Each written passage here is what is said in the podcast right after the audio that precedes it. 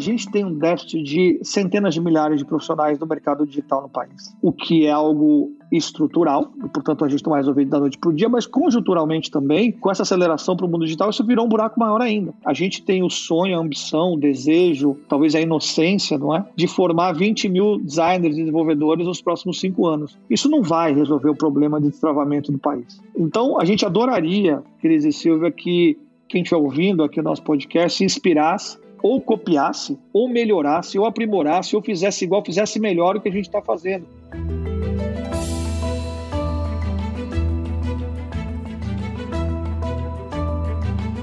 Olá, mentes inquietas e curiosas do século XXI. Estamos começando mais um The Shift, o seu podcast sobre inovação disruptiva. Eu sou a Cristina Deluca. E eu sou a Silvia Bassi e a gente está aqui para falar sobre disrupção, porque, como a gente sempre diz, a ruptura é a única constante do século XXI e a gente precisa dar-lhe as boas-vindas todo dia, certo, Cristina Deluca? Certíssimo. E aí me conta qual é o, o tema está na sua, na, na, no seu campo hoje. Qual é o tema de hoje? Ah, o tema de hoje eu poderia dizer que é caça-talentos, mas é bem mais do que isso, né? É, que o mercado de produtos digitais está aquecido, todo mundo já sabe. Assim como todo mundo sabe que há um apagão de profissionais para as novas demandas e necessidades desses processos de transformação digital. É, no mercado de escassez de gente, é claro que há urgência para a formação de um time. Uma startup que nasceu em plena pandemia, com o propósito de apoiar os clientes a acelerar seus processos de transformação, construindo times 100% dedicados e exclusivos de tecnologia e desenvolvimento, a certa altura começou ela própria a sentir a necessidade de formar pessoal e decidiu investir na criação de uma escola de formação profissional online. Então, para conversar sobre todo esse movimento de mercado, como está o mercado é, de é, profissionais digitais, a gente está recebendo aqui hoje o Léo Xavier, cofundador da Mori Talent Tech. Tudo bem, Léo? Oi, Cris. Oi, Silvia. Tá tudo bem aqui, sim. Prazer e uma honra falar com vocês. Acompanho vocês há muito tempo. Então vai ser um prazer estar aqui batendo papo, contando um pouquinho desse momento de caça-talentos que a gente vive no mercado. É isso aí. Tudo bem, seja bem-vindo. Léo, se, se, apresenta para a gente. Apresenta um pouquinho, fala um pouquinho do seu currículo e um pouquinho da Mori. Falo rapidinho, sim. É, bom, eu, eu fui sempre um empreendedor, né? Desde que eu me formei, é, eu estou aqui na minha sexta empresa é, muitas delas gravitando no mundo da tecnologia, do digital e tudo mais. É, a mais recente delas é a Mori. O meu ciclo anterior foi numa empresa chamada Ponto Mob, foi a principal agência de mobile marketing do país. Teve um ciclo completo, né, de início ali no bootstrap, entrada do investidor estratégico, depois no venture capital e a saída para um grupo global, que é o Dentsu Swedish Network. Sou formado em administração, estudei publicidade também e como eu disse, é, a minha vida é construir negócios. Nem todos deram certo, é verdade, mas a minha vida é sobre empreender e construir é, é, negócios. Estou muito feliz que a gente está construindo aqui na Mori, como você bem antecipou, né, Cris? É uma empresa que foi nascida na quarentena. A gente começa a operar, a gente começou a operar no dia 16 de março de 2020, primeiro dia daquela quarentena autoimposta. E estamos aqui, não é, é dois anos e meio depois, é, construindo essa jornada dessa empresa que é assim muito nova, ah, mas que traz com ela essa experiência, essas várias experiências na verdade anteriores nossas é, no mundo de produtos digitais, no mundo é, de marketing digital também. O que, que a Mori faz? Vamos lá, a Mori faz algumas coisas, né? mas para simplificar, a gente é uma empresa especializada em produtos e serviços digitais. Então, qualquer empresa de qualquer tamanho que tem sua estratégia, ou precisa construir uma estratégia de produtos e canais digitais, vai precisar é, de pessoas que tenham aptidão e tenham vivência na construção, concepção, criação, desenvolvimento e evolução desses produtos. Pode ser um site, pode ser um app, pode ser um bot, pode ser qualquer experiência digital. Então a gente é, sabe fazer isso. E como a gente entrega isso para os nossos clientes? Construindo times, squads, né, como se fala de maneira mais contemporânea, de UX, de design e também de tecnologia de desenvolvimento, para estarem dedicadas àqueles clientes para acelerar esses processos de transformação, de digitalização dessas empresas. É isso que a gente faz. A gente foi percebendo ao longo do tempo que é, faltam talentos, como você bem antecipou, e a gente então começa a amplificar a nossa atuação. Então, para além de uma empresa é, de UX e também de desenvolvimento, a gente coloca de pé uma empresa de recrutamento e seleção e, mais importantemente, uma empresa de formação, uma escola, de fato, para formar é, designers e desenvolvedores. Então, a gente, essa, a gente pode dizer esse ecossistema, eventualmente, né, quatro empresas, essas quatro frentes, que atuam sim de maneira independente, mas quando interligadas, criam o que eu gosto de chamar de uma rampa, não é? Que vem desde a formação até a lógica da empregabilidade e transformação, não só é, de pessoas, né, de vidas de pessoas, de carreiras, mas fundamentalmente de empresas, é, na medida que a gente apoia esses clientes para acelerar seus processos de digitalização. E, e hoje, é, exatamente, é, vocês estão começando a formatar essa escola. Ela ainda não existe, né? Ela está começando agora. E ela é uma escola que está focada mais no B2B ou mais no B2C? Obrigado pela pergunta, Cris. Ela é uma escola que atua nas duas frentes, não é? Ela vai atuar no mundo B2C, né, para a pessoa, para o profissional, para formá-lo, não é? E aí dois tipos de profissionais, aquele que de fato não tem nenhuma formação, eventualmente nem no mercado de trabalho está, então vai ser uma formação, como o mercado gosta de chamar de upskilling, e também é, para aquele profissional que já está no mercado, mas numa profissão que não é, é necessariamente conectada ao mundo do design e tecnologia. É, então a gente está falando do reskilling, não é? é novas capacidades para pessoas que têm algumas habilidades adjacentes ao nosso mercado. Por exemplo, um jornalista, uma jornalista que eventualmente se interessa por se tornar, por exemplo, uma UX writer, né, uma redatora do mundo de usabilidade. Então, são esses dois públicos no mundo B2C, mas também o mundo B2B. Não é? Então, a gente vem aí é, formatando esse projeto, essa, essa empresa há nove meses agora, e ela começa esse mês, né, agora no mês de agosto, é, com um primeiro projeto, uma primeira frente no mundo B2B. Então, o Banco Carrefour, é, nos contratou para construir um curso de formação de UX designers para eles. Isso vai ao ar agora, começa agora um curso online, não é? começa agora em, em agosto, e são quatro meses para formar é, alguns UX designers dentre ali os profissionais, né, os funcionários do Banco Carrefour. Então tem essas duas frentes de negócio. Léo, você vê isso como uma tendência das empresas lançarem mão de, de empresas especializadas para construir cursos in-house? Sem dúvida alguma. Muitas empresas, na verdade, né, elas partiram para criar suas próprias uh, universidades, não é? Aqueles uhum. cursos, as academias internas, as empresas mais estruturadas partiram para isso. Porém, muito conectadas ainda com o seu core, né, com o seu negócio, não é muito conectados com cultura e tudo mais. E faz muito sentido. Porém, contudo, o que acontece é que o mundo vem pipocando de novas habilidades e novos profissionais, novas profissões. Uhum. Esse mundo de, digital, que não é tão novo, assim, a gente está falando de 20, 25 anos, ele tem uma capacidade brutal de se reinventar e de ter novas habilidades surgindo a cada momento. Veja, eu acabei de falar de UX Writer aqui, né? um, um redator para UX. Isso não é tão novo assim. A gente está falando agora também. É, é, veja, a gente está falando agora de, de roteiristas para o metaverso. Dizer, então, aquele jornalista que pode ter virado um redator, ou um redator publicitário, eventualmente vira um redator de UX, vai virar um redator é, é, roteirista para o mundo do metaverso. Então, é um mercado que se renova de maneira é, acelerada e, portanto, precisa de novos profissionais.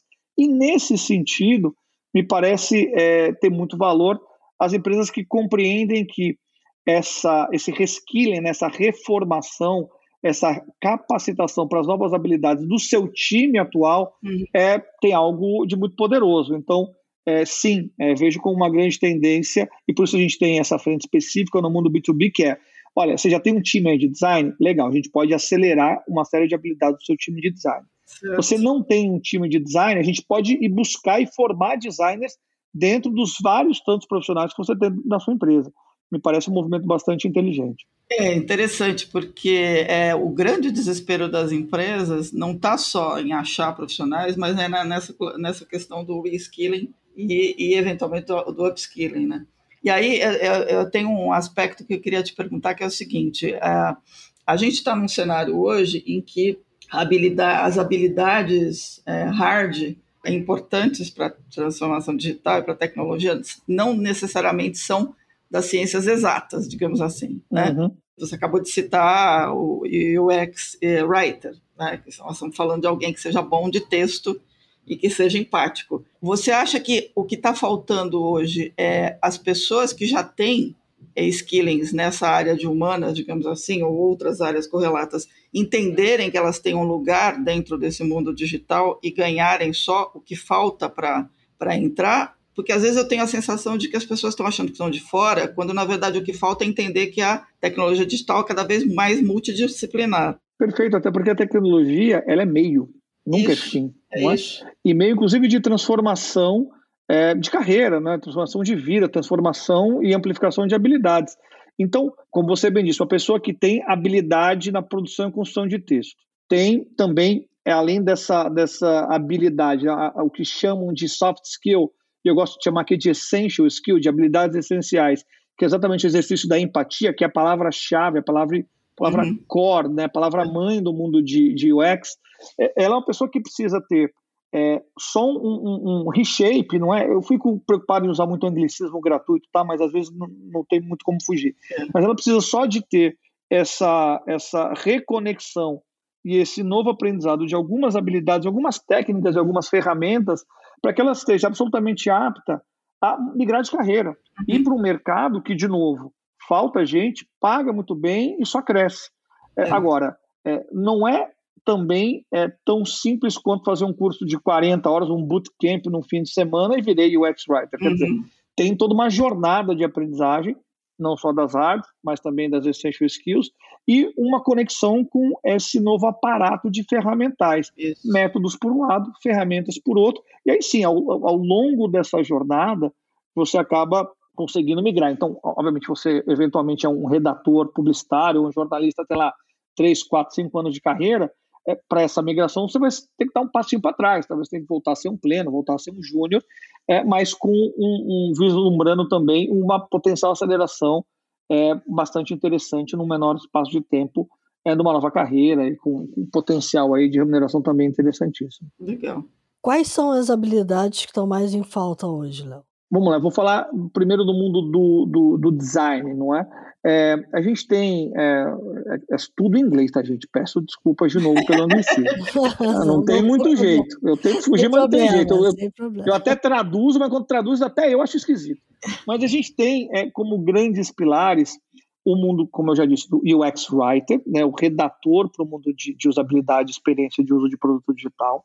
A gente tem os UX Researchers, que são os pesquisadores aqueles que fazem processos de descoberta, de entendimento, de validação de hipótese, é, de, de olhar público, construir persona, mapear jornada de uso de produto digital.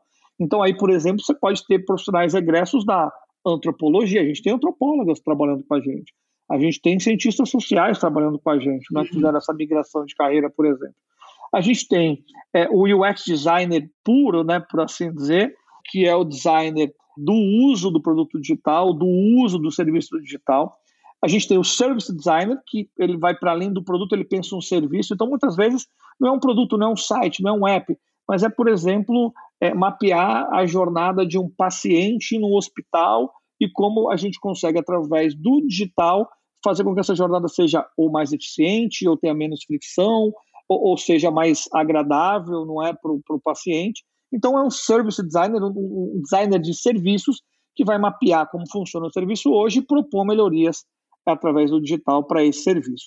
A gente tem também é, o product, aí sim o product designer, né, o, desenhador, né, aquele que pensa o produto digital, seja do ponto de vista de fluxos de uso, seja do ponto de vista de interface. Então, esses são os principais, e cada dia surge um novo, claro, é, profissionais do mundo do design.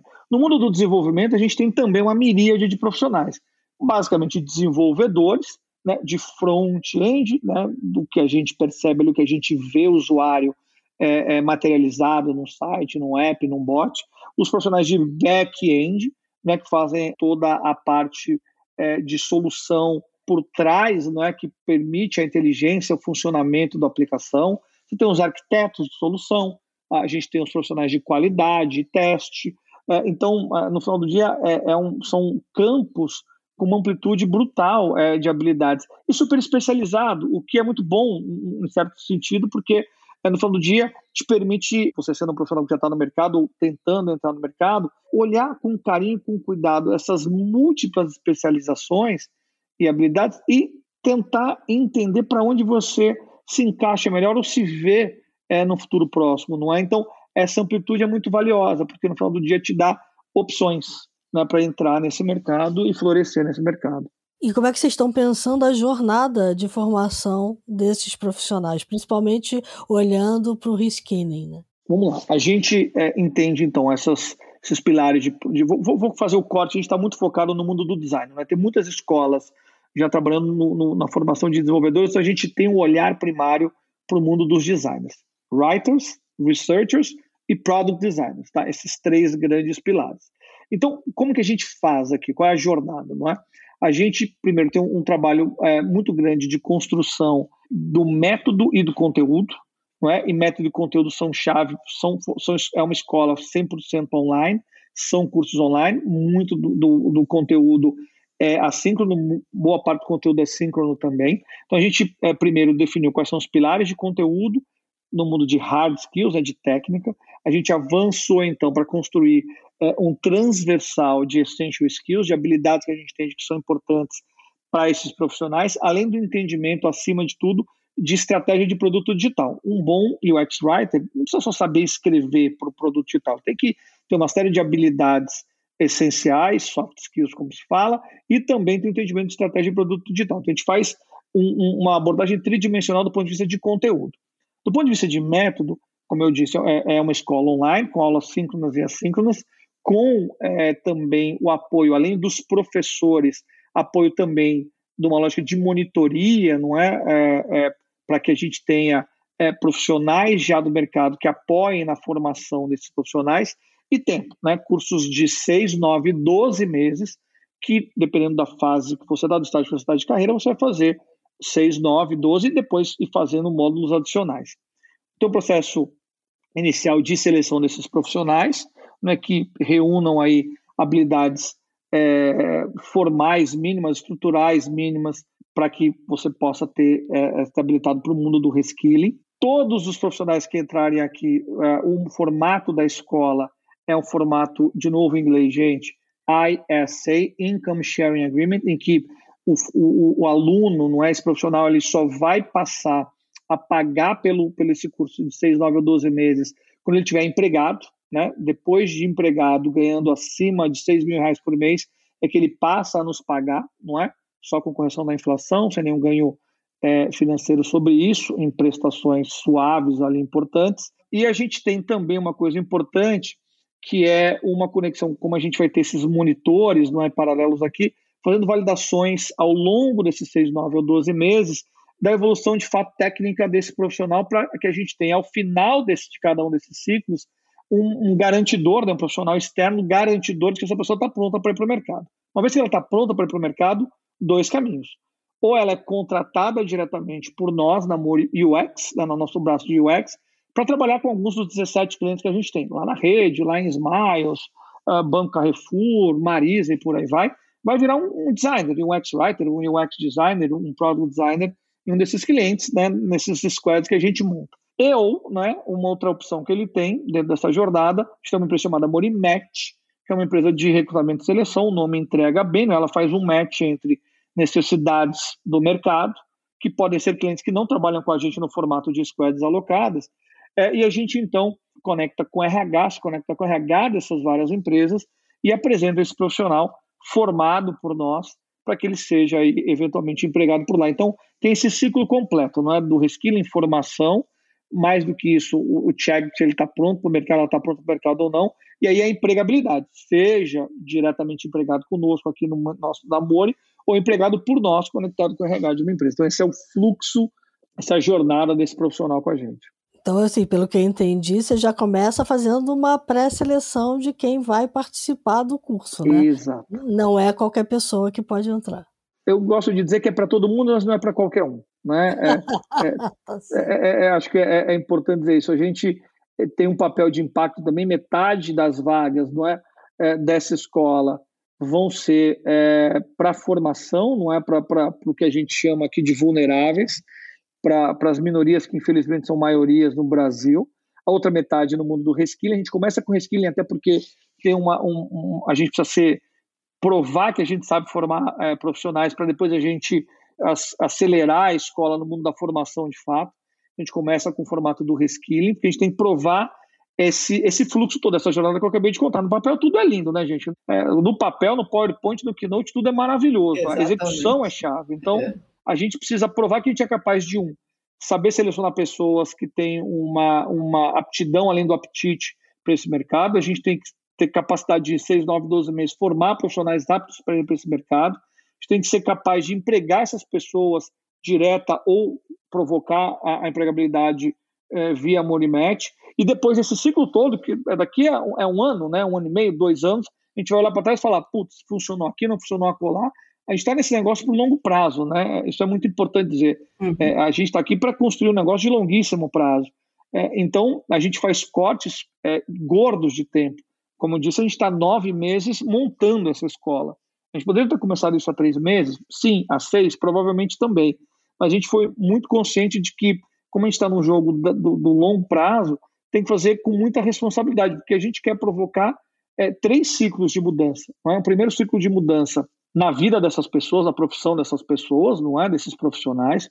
O segundo ciclo de mudança nos nossos clientes, né? porque eles estão transformando, né? estão mudando suas empresas digitalmente. E um terceiro ciclo de mudança, que é o que esse nosso cliente provoca lá no usuário dele, lá no cliente final dele, que vai ter sua vida modificada por um produto, por um serviço que essa pessoa é, criou, que esse time criou junto desse nosso cliente. Então, são ciclos estruturantes muito longos e, e por isso que a gente toma esse cuidado bastante é, grande é, é, e não levanta um braço e diz, ah, agora tem uma escola, vem para cá, daqui a seis meses você está empregado ganhando 6, 10 mil reais, porque acho que isso, isso de uma brutal responsabilidade, para falar a minha verdade.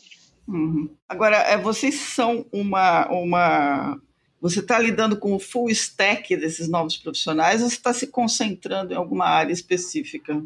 A gente, na escola, especificamente, a gente se concentra no mundo do design, tá. todas as habilidades de UX design. No mundo do desenvolvimento, que a gente começa a atuar só no meio do ano que vem. Né? A gente vai fazer esse primeiro grande círculo de design, provar que funciona e depois a gente vai avançar para o mundo de tecnologia. Uhum. E aí, em tecnologia, a gente vai ser mais seletivo no que a gente vai trabalhar. Basicamente, algumas as plataformas vencedoras. Né? Então, gente precisa de gente que saiba trabalhar em hybrid, o mercado precisa de gente que sabe trabalhar em VTEX, o mercado precisa de, de é, pessoas que saibam trabalhar em, em, plataformas de bank as a service, como a, DOC, por exemplo. Então, a gente vai formar profissionais com habilidades específicas para atuar em algumas plataformas vencedoras, líderes de mercado, né? para ter uma rápida absorção desses, desses profissionais e ter uma rápida aceleração de vários processos que a gente tem aqui com os nossos clientes.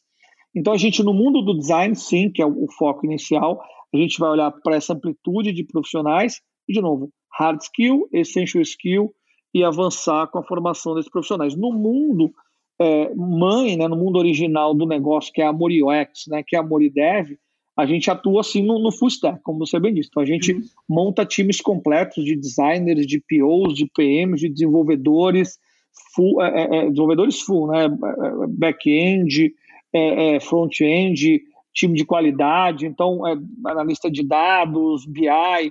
Então, quando a gente, como empresa é, core né, inicial desse negócio, a, a nossa proposta de entrega para os clientes é de squads completos. Né? Uhum. E, e, esses squads são mistos, né? Parte teu time e parte time do cliente, né? Perfeito, exatamente isso. É, os clientes já têm suas áreas de TI, suas áreas de design, suas áreas de produto, e a gente então entra como um grande acelerador, um grande apoiador, não é? Ninguém faz nada muito sozinho, o cliente entende muito mais do negócio dele do que a gente, a gente entende um tanto de métodos e processos e tem a capacidade de trazer e formar gente boa e reter, acima de tudo, gente boa, não é? O mercado está quente também, a, a, esse roubamontes está muito em, em, em, acontecendo no mercado. Então, o nosso olhar, quando está é, no mundo da MoriUX, é ter essa capacidade de rapidamente formar esses times, integrar culturas, métodos e processos à cultura, método e processo dos clientes, não é? que no final do dia eu não vou chegar lá na rede e falar para a rede trabalhar de um jeito completamente diferente. A gente tem lá seus, suas dezenas de designers, suas dezenas de desenvolvedores, de product managers e POs. Então a gente se integra esses times muito rapidamente e com o método de processo a gente garante né, que a gente tem um time pronto para chegar jogando, pra, como a gente gosta de falar, chega jogando, chega já é, criando, produzindo, concebendo, desenvolvendo, e acima de tudo a gente tem um trabalho muito grande, né, Cris Silva, de é, é, engajamento e retenção desse time. Uhum. É, o meu time hoje, é, é, muitos saíram inclusive do LinkedIn, né, porque você, a abordagem é brutal. muitos nem dizem que estão na Mori, inclusive, né? A Mori virou, de certa forma, um lugar onde está sendo muito procurado, assim, profissional, a gente está com 170 pessoas hoje no time. Então, tem pessoas que, assim, eu tirei Mori porque, cara, se eu coloco Mori, é, duplica, triplica o assédio que a gente tem aqui. Então, tem muito assédio, acho que é normal, é natural do mercado. Então, isso só nos obriga a, a ter um olhar ainda mais é, atencioso aí para os aspectos de retenção é, e de desenvolvimento do time também.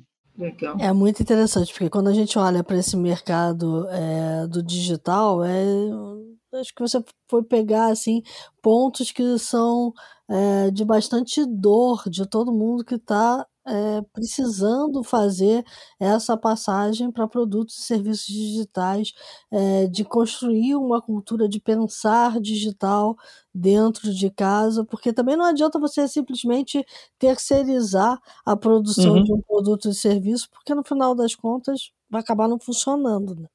Então, o time interno tem que respirar. É. Por isso a integração é super importante, não é?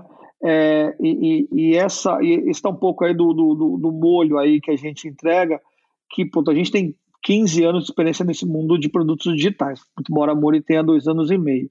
Então a gente já trabalhou para muita gente, já viu muita coisa sendo bem feita, muita coisa sendo mal feita, a gente errou bastante, acertou tanto também. Então a gente traz esse, esse, esse olhar é, junto aos clientes, mas olha, puta, cara, olha, a gente já teve esse problema em tal cliente, em tal segmento, acho que talvez a configuração do time melhor seja essa, esse método funciona, mas talvez pode tentar por ali. É, entendo que você ainda não tem uma área muito estruturada de pesquisa, mas olha, pesquisa é importante, está no momento de redefinição de produto. Então, esse, essa proximidade, não é? E essa possibilidade de atuar junto do cliente, não só com a formação de times, mas também com o pensamento da visão de produto, é muito importante, porque nem todo mundo está pronto né, na visão de produto digital. Né? É, uma, é uma mudança muito importante cultural, inclusive, né, Cris? Porque, veja, a gente vem do mundo de projeto, começo, meio fim, vou fazer meu site, vou fazer meu app, vou fazer meu bot, beleza, contrato alguém, coloco de pé e está resolvido. Hum, não é assim que funciona. O produto digital ele é vivo, né? ele evolui diariamente. É, e no final das contas, essa mudança de não ter mais o dia D para lançamento ou de resolução, e sim uma evolução contínua e constante é, de produto, de canal, de serviço digital, é, nem toda empresa chegou lá ainda. Uhum. Né? Então a gente ajuda muito também nessa construção de cultura de produto que é chave né, para a transformação digital de fato acontecer. Você já chegou a, mudar algum plano de transformação digital de cliente? Ah, sim, é, é, é claro que sim. Na verdade, o que acontece bastante é que, invariavelmente, a gente tem é, dentro dos. A gente tem os Ds do design. Né? Então, tem uma fase de descoberta, onde a gente vai fazer pesquisa com o usuário, pesquisa com o stakeholder, mapear a jornada e por aí vai. Tem um, um, um personas também. Tem o segundo D, que é o de definição, em que a gente, a partir de todo esse entendimento aqui de estratégia de negócio, de cliente, de necessidades, te define o que vai ser aquele produto, o que vai ser aquele serviço. Dali a gente vai para o desenho propriamente dito, o design, não é materializar em telas, materializar em fluxos o que é aquela, aquela proposta de valor daquele produto. A gente vai então para os quarto D de desenvolvimento, e por fim, uma vez desenvolvido, a gente vai para o desdobramento daquilo, evolução e tudo mais. Uhum. Então, especialmente nessas fases de descoberta e desenho, muita concepção, é, muitos, é, é, é muito natural a gente perceber que não necessariamente isso acontece muito, né? O que a, o que o stakeholder, o que o executivo entende, por mais que ele conheça muito o público, conheça muito o negócio dele, o que ele entende como sendo muito valioso, é, e sendo uma grande ideia, quando a gente vai testar essa hipótese lá com o público, a, a, a receptividade é, é baixa, ou nula ou, ou, negativa, muitas vezes. Então, a mudança de proposta de valor, a mudança né, das principais funcionalidades e, e do, do, que deve ser aquele serviço, do que deve ser aquele produto, é, é, muito bacana nessas primeiras fases aqui de descoberta e de definição, como a gente descobre coisas de fato, insights poderosos que modificam o negócio. Então, isso, isso acontece bastante, assim, e, e, e tem muito valor para o cliente no final do dia, né, para a empresa no final do dia. Agora, Léo, a pergunta que não quer calar.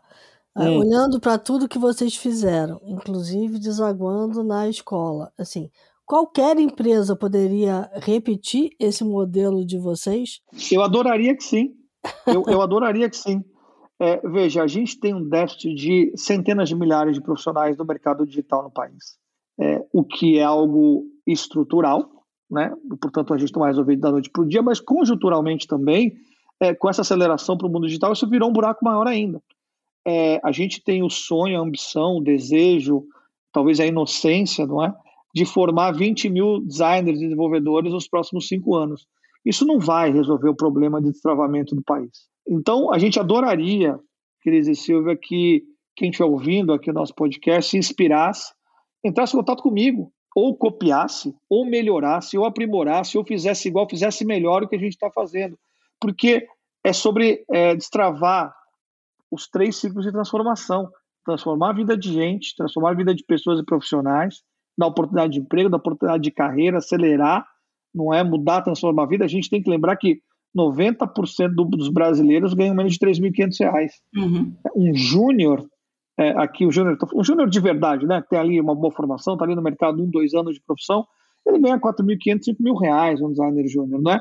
Esse cara já está ganhando, essa profissional já está ganhando mais do que 90% da população. Isso é transformador, não é? é? É importante que as empresas se agilizem na transformação digital, digitalizem seus processos, otimizem seus processos, transformar essas empresas, porque elas vão transformar também é, a vida das pessoas que estão lá do outro lado. Então, quando é, é, eu falava aqui de uma jornada, não é do paciente, é, DAS é um cliente nosso, quando a gente repensa a jornada do paciente oncológico, que é uma jornada dura, complexa, cheia de fricções, a gente faz essa jornada desse paciente na relação dele em todo o diagnóstico, tratamento e tudo mais, ser uma jornada mais suave, com menos fricções, é, é mais simples, não é para ele, para acompanhante e tudo mais. A gente está melhorando a vida dessa pessoa também, está transformando a vida dessa pessoa também. Então, são três grandes ciclos de transformação. Então, o que eu mais quero é que surjam duas, três, dez, trinta, cinquenta empresas ocupadas em, em, em apoiar as empresas nesse processo de transformação, usando esse modelo que a gente criou desse grande ciclo aqui de transformação, dessa grande rampa, né, como eu gosto de falar, de, de transformação. Eu tenho uma pergunta, por que, que chama Amore? Ah, eu conto rapidinho. É, eu tinha acabado de fechar o ciclo na Ponto Mob, estava começando é, esse novo negócio, e, e eu, puta, sendo super direto aqui, a gente estava procurando uma palavra que representasse aquilo que a gente é, seria nosso guia. E a palavra que a gente entendeu que era, seria nosso guia é amanhã. Agora, se uma empresa que chama tomorrow ou manhã, não é? Ou amanhã, era meio esquisito. Então, eu, eu de uma maneira bem, bem né, safada, safadinha mesmo, eu fui no Google Translator.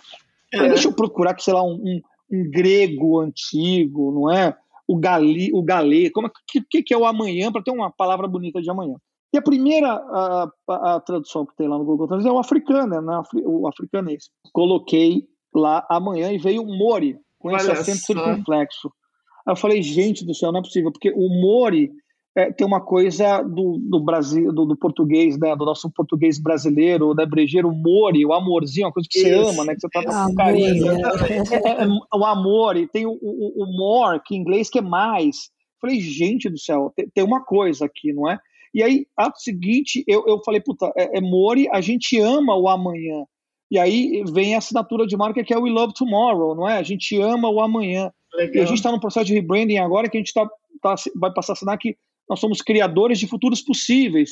Então, é, é, foi algo que, que veio é, de uma maneira meio safadinha, como eu disse, meio boboca, de certa forma, mas foi ganhando muito significado, não é? Então a gente chama o nosso time de amores. Eles se chamam de amores, elas se chamam de amores, não é? A gente tem é, é, é um olhar para as pessoas, né? para a formação de pessoas. Eu tenho dois clientes com a mesma intensidade. Um cliente que é quem nos contrata, outro cliente é quem a gente contrata. Então, é, foi algo que veio é, de maneira muito pouco pretensiosa, para falar a verdade, e foi ganhando muito significado ao longo do tempo, ganhando muita verdade também. Então, eu, eu, eu amo é, é que, a, que, a, empresa chame Mori e, e, que a gente tem os amores aqui, e, e, não, e é bem verdadeiro, é bem, é bem real, é bem, é bem sentido, assim, isso é muito bacana. Muito legal a história, adorei. É muito bom. Uma, uma última pergunta: tudo isso foi no Bootstrap ou vocês tiveram investimento para fazer? Tudo isso foi no Bootstrap. É, essa é a minha quinta empresa. A gente montou ao longo do caminho uma sexta empresa que é a Leve Fotos. Depois eu posso falar dela para vocês. Mas a gente já tinha essa experiência, né? Eu, eu falo sempre a gente porque é um trabalho coletivo meu da Flávia e do Virgílio. Estou com a Flavinha há 18 anos, essa é a nossa terceira empresa juntos. Com Virgílio, eu e Flávia juntos há 10 anos, nossa segunda empresa juntos. É, assim como a Ponto Mob foi bootstrapping, meus outros negócios também foram, esse também foi no bootstrapping, e a gente teve a felicidade de, de, de ter aí. A gente vai ficando mais velho também, né, Cris? Né, né, Então a gente vai errando menos, na verdade, né? Então vai aprendendo um tanto mais. É, e aí a gente é, tinha alguns atalhos aí, alguns fazer e não fazer, para que a empresa nascesse mais rapidamente e a gente conseguiu rapidamente colocar o negócio de pé.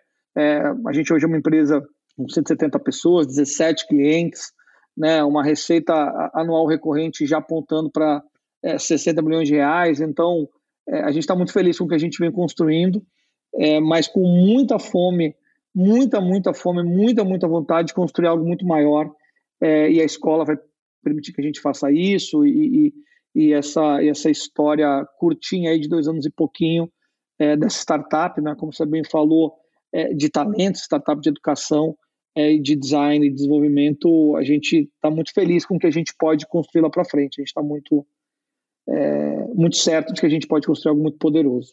Muito bom. Muito legal. Vamos para os insights? Vamos para os insights. Bora. Para lá.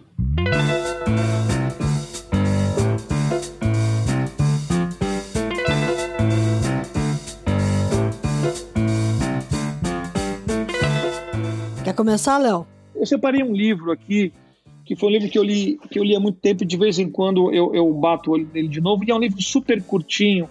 Ele, ele chama O Melhor do Mundo, do Seth Godin. Seth Godin escreveu vários livros é, é, de gestão, de inovação é, e tudo mais.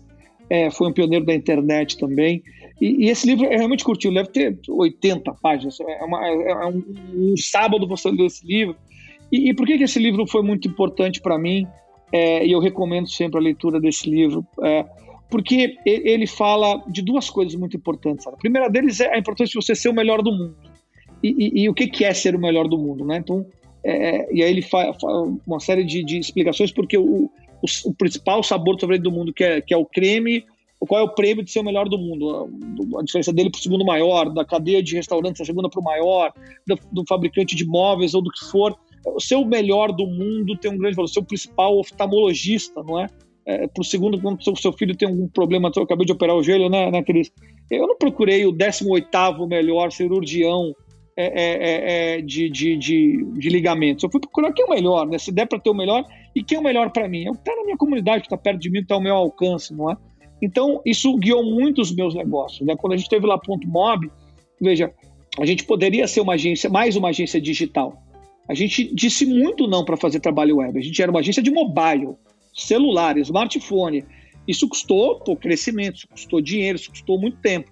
Mas pagou um prêmio brutal lá na frente quando a gente virou a referência do tal do mobile marketing. Então, ser o melhor do mundo, né, e definir o que é o seu mundo para você ser o melhor é muito importante. E ao contínuo disso, o livro fala também é, do ciclo, não é, de, de, das empresas, das startups. Como eu sempre empreendi, então ele fala muito sobre é o momento que você, é, toda empresa passou pelo, pelo ciclo de um crescimento inicial muito rápido, um vale e eventualmente um estouro de crescimento. Porém, esse vale muitas vezes também pode te levar para o dead end, né? para o beco sem saída, que é quando a empresa é, chega num lugar ela não consegue avançar e a empresa quebra. E aí é muito importante, e esse livro é muito legal porque ele te, te traz essa história de saber diferenciar resiliência da teimosia. E para quem sempre empreendeu como eu empreendi, como muita gente empreende, é, é pô, você ficar ouvindo, ah, um empreendedor é um super-homem, uma super-mulher, é uma bobagem, não é? E que é resiliente, e que é, o super, é um, se, se, joga no precipício, você saber o que é, um monte de bobagem. É, e muitas vezes, cara, você fica ali batendo é, murro em ponto de faca mesmo, enfiando a testa no, no, no, numa parede, e aquele negócio não vai para frente. E eu já me vi em situações assim, né? A empresa imediatamente anterior, ah, não, duas antes, na verdade, da Ponto Mob, é, que chamava que chamava ProBanca, uma empresa que bateu no, no, no beco sem saída. E aí a gente teve que olhar um para o outro e falar: ah, deu errado. Perdemos dinheiro, perdemos tempo, perdemos energia, perdemos sonhos aqui. Ela não vai para frente esse negócio. Então, fecha, vão para outra, entendeu? Então, é, cuidado com a resiliência e teimosia. Então, é, para quem quer empreender, é, acho que é muito bacana é, ler esse livro, porque ele te diz de maneira muito didática, muito simples, com muitos exemplos, duas coisas importantíssimas, que é qual é o seu mundo para que você seja o melhor do mundo e porque você tem que ser o melhor do mundo naquilo. Tem, tem subidas e descidas no empreendimento. e, e cuidado no momento do, do, do pico, para não achar que você já chegou no pico, nem no vale, que você está no vale, mas acima de tudo, cuidado para não misturar resiliência com teimosia. Essa foi a grande, grande é, é, aprendizado que eu tive com esse livro e recomendo para todo mundo. Boa. Muito legal. Muito bom. Bom, eu fui numa linha completamente fora da casinha aqui, mas é, legal.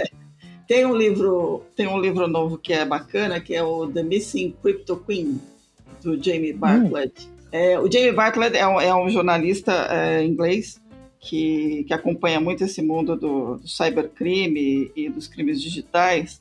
E essa, essa Missing Crypto Queen aí é uma mulher, a doutora Ruia Iganatova, que em 2016 ela aplicou um grande golpe, é, um grande golpe cripto, é, encantando as Olha. pessoas, dizendo que o futuro era cripto, que ela ia fazer todo mundo rico e tal. Pegou dinheiro, 4 bilhões de dólares, em março de 2017, a mulher desapareceu e nunca mais ninguém achou.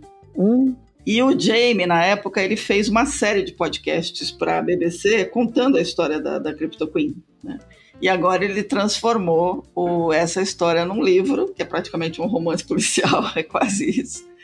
É, e vale super a pena, gente. Está baratinho na, na Amazon. Tá, o Kindle está 41 reais, vale super a pena. Então fica a dica aqui do The Missing Crypto Queen, porque a gente está falando muito de cripto e de, das pessoas caírem em golpes, então vale a pena aí dar uma, dar uma espiadinha nessa história. Muito bacana. Eu acho que eu fui mais fora da casinha ainda. Oba! Tá, eu vou dar um. É, que esse fim de semana eu vi um filme e eu acho que casa muito com a história do que a gente conversou aqui. Se chama Santo Time. Tá no uhum. Netflix. O Santo Time é a história de. É o seguinte, né? É, e vocês vão entender. Ah, um mosteiro no interior da Itália quer participar da Copa do Papa.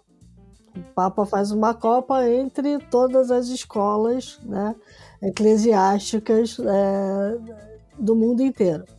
E aí eles resolvem participar da Copa do Papa, só que eles não têm exatamente um time, né? Eles têm pessoas muito diferentes, cada um com a sua peculiaridade. Nenhum deles é atleta, mas eles resolvem montar um time de futebol. E a grande questão é que eles têm um propósito. O propósito é ganhar a Copa do Papa para não deixar o mosteiro ser transformado num hotel de luxo na cidade do interior. Então, é, daí para frente vocês podem imaginar tudo o que acontece no filme para se montar um time de futebol vencedor uh, que possa salvar o mosteiro. Né? E a gente está falando muito disso, né? Quando a gente olha para o digital, é quase assim a gente está numa cruzada santa quase, né?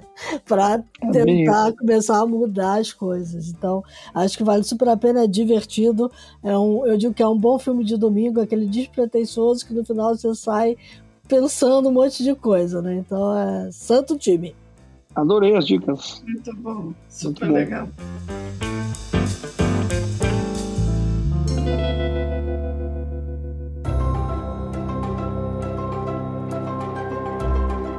Léo, super obrigada pela conversa, foi muito bacana. Super boa sorte aí no amor e adorei o nome. O nome é sensacional.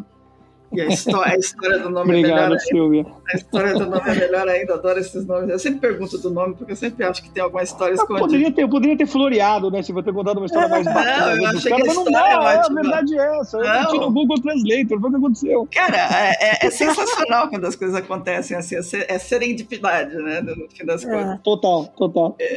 É. Mas obrigada mesmo, viu, por ter vindo. A gente espera ouvir vocês outras, outras vezes aí para contar como é que está indo a, a, a, essa empreitada toda aí. Ah, tem uma volta Obrigado. obrigatória daqui a um ano para saber como é que foi essa primeira turma aí. Se, Bora! Ah, sim, se, é.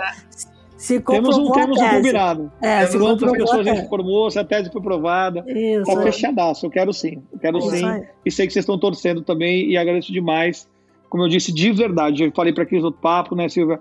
É. É, acompanho vocês, putz, imagina, há tanto tempo nesse mercado, pô, um garotinho 99 lá no Submarino, desde lá, e sempre acompanhando vocês, então super admirando, então é uma super honra mesmo falar com vocês, super Poxa, obrigado. Obrigada, Bacana. a gente é que agradece. É Bom, para todo mundo que nos acompanhou aqui, que, que aproveitou horrores aí as dicas do Léo, Dicas, sugestões, críticas, elogios, mandem e-mail para a gente, news.theshift.info. Lembrando que a The Shift não é só podcast, embora seja um podcast sensacional. A gente também tem o site www.theshift.info. Vão lá, assinem a newsletter, leiam os artigos e as provocações profundas que a gente faz sobre transformação digital. E se cuidem muito bem e voltem aqui na próxima semana. E lembrem-se que enquanto a gente estava conversando aqui, o mundo lá fora mudou e para mudar, teve gente que teve que tomar muita decisão importante. Então, tomem boas decisões na semana que vai entrar. É isso aí.